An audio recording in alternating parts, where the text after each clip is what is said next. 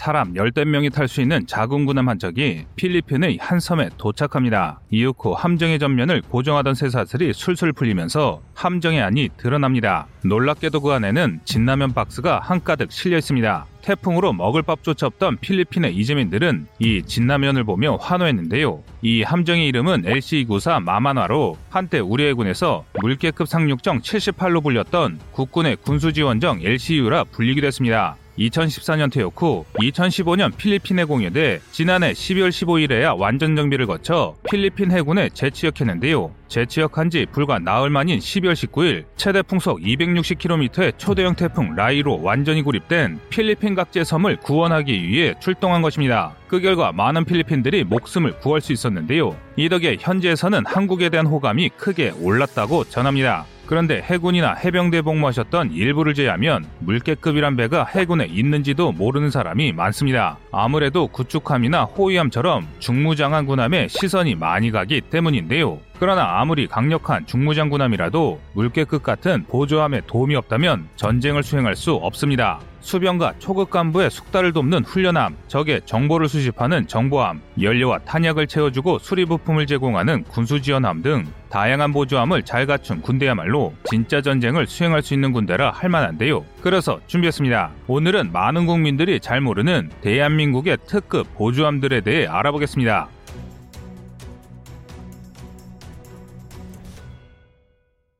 지난 2021년 4월 해군 교육사령부에 대한민국 최초의 전용 훈련함 HTH-81 한산도가 배치됐습니다. 한산도는 길이 142m, 폭 18m, 높이 37m, 플스 5m, 만재 6,500톤의 대형 훈련함으로 해군 간부를 꿈꾸는 실습생들을 최대 300명까지 교육할 수 있습니다. 이전까지 우리 해군은 훈련함이 없어 엄청난 전력 손실을 겪고 있었습니다. 순항훈련에 구축함을 정기적으로 보내야 했기 때문인데요. 순항훈련은 해사 생도들이 인간전의 원형 항해를 경험하는 훈련으로 아주 먼 거리를 항해합니다. 1950에서 1960년대에는 동남아 정도까지만 다녀오는 게 관례였으나 1970년대부터 미국, 중동, 아프리카 등으로 훈련 코스를 확장했습니다. 지난해인 2021년에는 대한민국 해군 최초로 베링해를 횡단한 것도 이 순항 훈련의 일환이었는데요. 그런데 이 훈련은 큰 문제가 있습니다. 순항 훈련을 할 때마다 구축함 한 척과 이를 지원할 군수 지원함 한 척이 해외로 나가 심각한 전력 공백이 발생한 것입니다. 현재 우리 해군이 보유한 구축함은 KD-3 세종대왕급 이지스함 3척과 KD-2 충무공 이순식급 6척 그리고 KD-1 광개토대왕급 3척입니다. 하지만 이 중 광개토대왕급은 원형 항해에 나서기에는 체급이 작았고 해역 함대 기함으로 활동했으며 세종대왕급은 절대 뺄 수 없는 핵심 전력이었습니다. 그래서 KD-2 충무공 이순신 급이 돌아가며 순항 훈련을 진행해 왔는데요. 이 때문에 아덴만의 청해부대 기함으로 활동하는 한 척을 포함해 항시 두 척의 구축함이 전력에서 제외되는 일이 발생했습니다. 이는 매우 심각한 문제였습니다. 가뜩이나 해외 파견 구축함의 소요가 늘어나고 있는 판에 훈련함으로 귀중한 군함을 낭비해야 했기 때문입니다. 최근 우리 해군은 중국의 해군 전력 강화로 인해 해외 파견에 심각한 부담을 느끼고 있었는데요. 우리 해군이 상대해야 할 중국 해군은 한 해 동안 우리 해군 전체 규모의 구축함을 추가로 배치하고 있는 반면 당장 아덴만만 하더라도 한 척이 현지에서 작전을 하고 다른 한 척이 교대를 위해 항해할 때면 최대 두 척의 전력 공백이 생깁니다. 그래서 이 문제에 대응하기 위해 FFX4, KDDX 등을 늦어도 2030년이 오기 전에 배치할 예정이지만 그때까지 전력 공백을 피할 수는 없었는데요. 그러나 이제는 아닙니다. 지난 2020년 10월 22일 한산도함이 취역해 2021년 4월에 교육사령부에 배치되면 더 이상 훈련을 위해 귀환구축함을 사용할 필요가 없어진 것인데요. 한산도함은 케이드2보다 만재 배 수량이 1000톤이나 크며 해군 훈련에 필요한 모든 장비를 갖춰 K2보다 훨씬 효율적인 훈련이 가능합니다. 뿐만 아니라 전시에는 구조 및 구호 활동에 활용할 수 있는 치료함으로 진화할 수 있는데요. 중환자 처리를 위한 대수술실 1실을 포함해 수술실만 3개이며 진료실과 병실이 따로 있습니다. 그 규모도 어마어마한데요. 방의 숫자만 총 60질이 넘는데 이는 국내 최대 군함인 만재 19,000톤급 독도함보다 의무구역이 거의 2배 가까이 넓습니다. 지난 2021년 6월에는 병원선으로서의 능력을 10분 발휘해 백신을 맞기 어려운 전라남도 섬들의 해상 순회 접종 활동을 지원하기도 했습니다. 하지만 아무리 한산도함이 대단한 훈련함이라 할지라도 고작 한쪽으로는 급성장하고 있는 해군의 수요를 만족할 수 없습니다. 또한 한산도함이 순항 훈련을 나가 있을 때도 장병들을 훈련할 수 있는 보조적인 훈련 함정이 필요한데요. 그래서 우리 해군은 한산도함과 별개로 다목적 훈련 지형정 MTB 내척을 전력화 중입니다. 이 중 두 척은 이미 전력화를 끝냈고 우리 해군에서 활약하고 있는데요. MTB는 길이 45m, 폭 14m, 높이 18m인 만재 280 톤급의 쌍동선입니다. 14명의 승무원을 싣고 최대 25노트로 기동이 가능한데요. 무인표적 기두기와 무인표적정 한 척, 어뢰회 수형 한척 등을 이용해 함포 및 대공유도탄 실사격, 어뢰 발사 등 실제 발사 훈련을 수행할 수 있으며 전자전 훈련 지원 체계 EWT를 통해 전자전 훈련까지 지원합니다. 이 MTB가 등장함에 따라 우리 해군은 경계 작전을 수행하며 항시 만전의 상태를 유지해야 할 전투 함정에서 훈련 부담을 줄이면서 동시에 훈련 수준을 높이는 일거양득의 효과를 얻고 있습니다. 이처럼 우리 해군은 중국에 비해 수적으로 열세한 전력을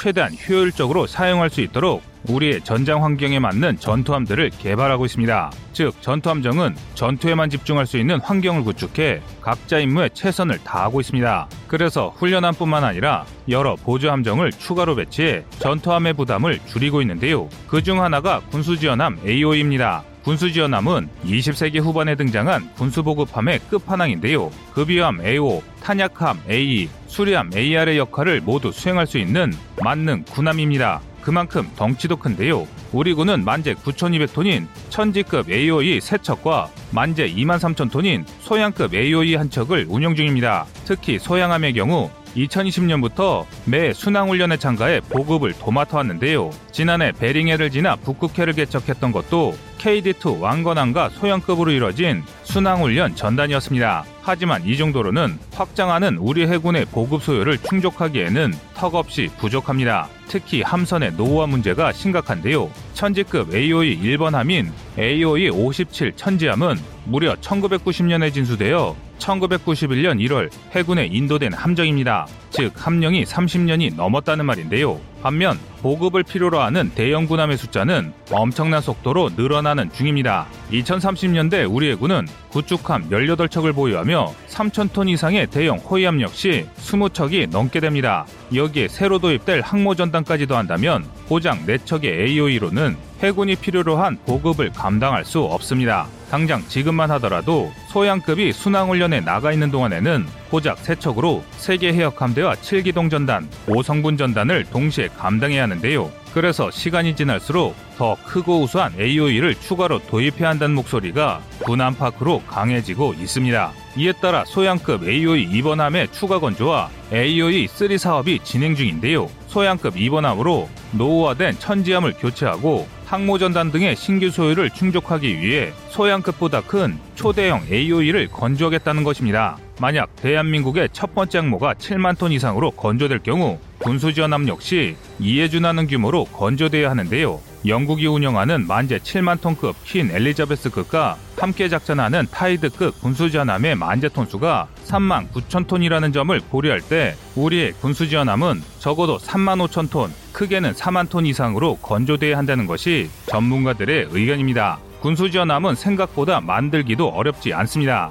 한국은 그동안 많은 대형 AOE를 만든 경험이 풍부하기 때문인데요. 영국이 보유한 만재 3만 9천 톤의 타이드급 4척, 노르웨이가 보유한 만재 2만 7천 톤의 KNM 마우드 한 척, 뉴질랜드가 보유한 만재 2만 6천 톤급 아오아 테러와 한척 등 한국은 이미 소양급보다 큰 AOE를 여러 척 만들어 본 경험이 있습니다. 따라서 AOE3 사업으로 건조되는 군함은 아주 크고 우수한 함정으로 건조될 것이 확실합니다. 하지만 아무리 훈련이 우수하고 보급이 잘 되어도 적에 대해 잘 알지 못한다면 싸움에서 이길 수 없습니다. 현대공중전의 최강자가 F-22, F-35 같은 스텔스인 이유도 적에게 탐지되지 않기 때문인 것만 봐도 이를 잘 알 수 있는데요. 심지어 요즘은 군함들 역시 스텔스화가 진행되는 추세이기 때문에 정확한 정보에 대한 요구가 늘어나고 있는데요. 이 때문에 전쟁이 일어나기 전에 적이 가진 장비에 대한 사전 정보 습득의 중요성이 날이 갈수록 커지고 있습니다. 그래서 우리 군도 이에 대응하기 위해 새로운 보조함의 건조를 추진 중인데요.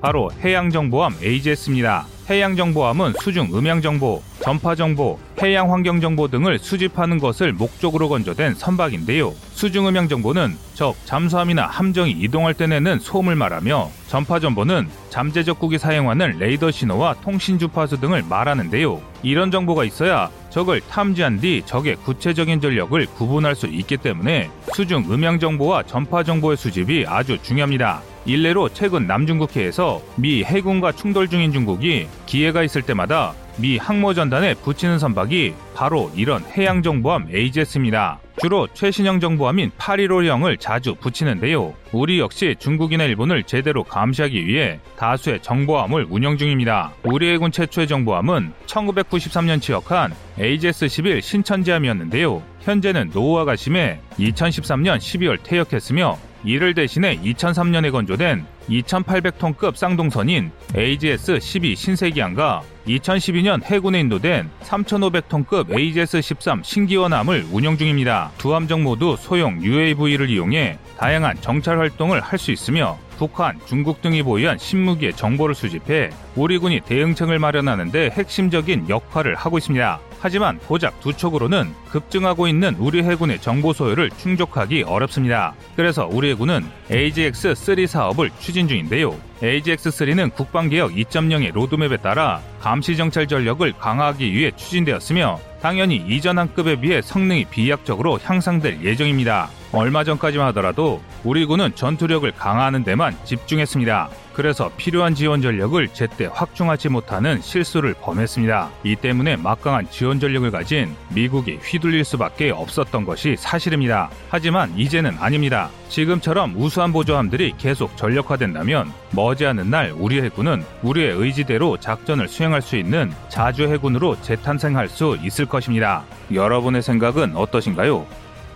시청자님의 의견을 댓글로 남겨주시기 바랍니다. 여러분의 좋은 의견이 좋은 영상을 만드는데 많은 힘이 됩니다. 이상 꺼리투브였습니다.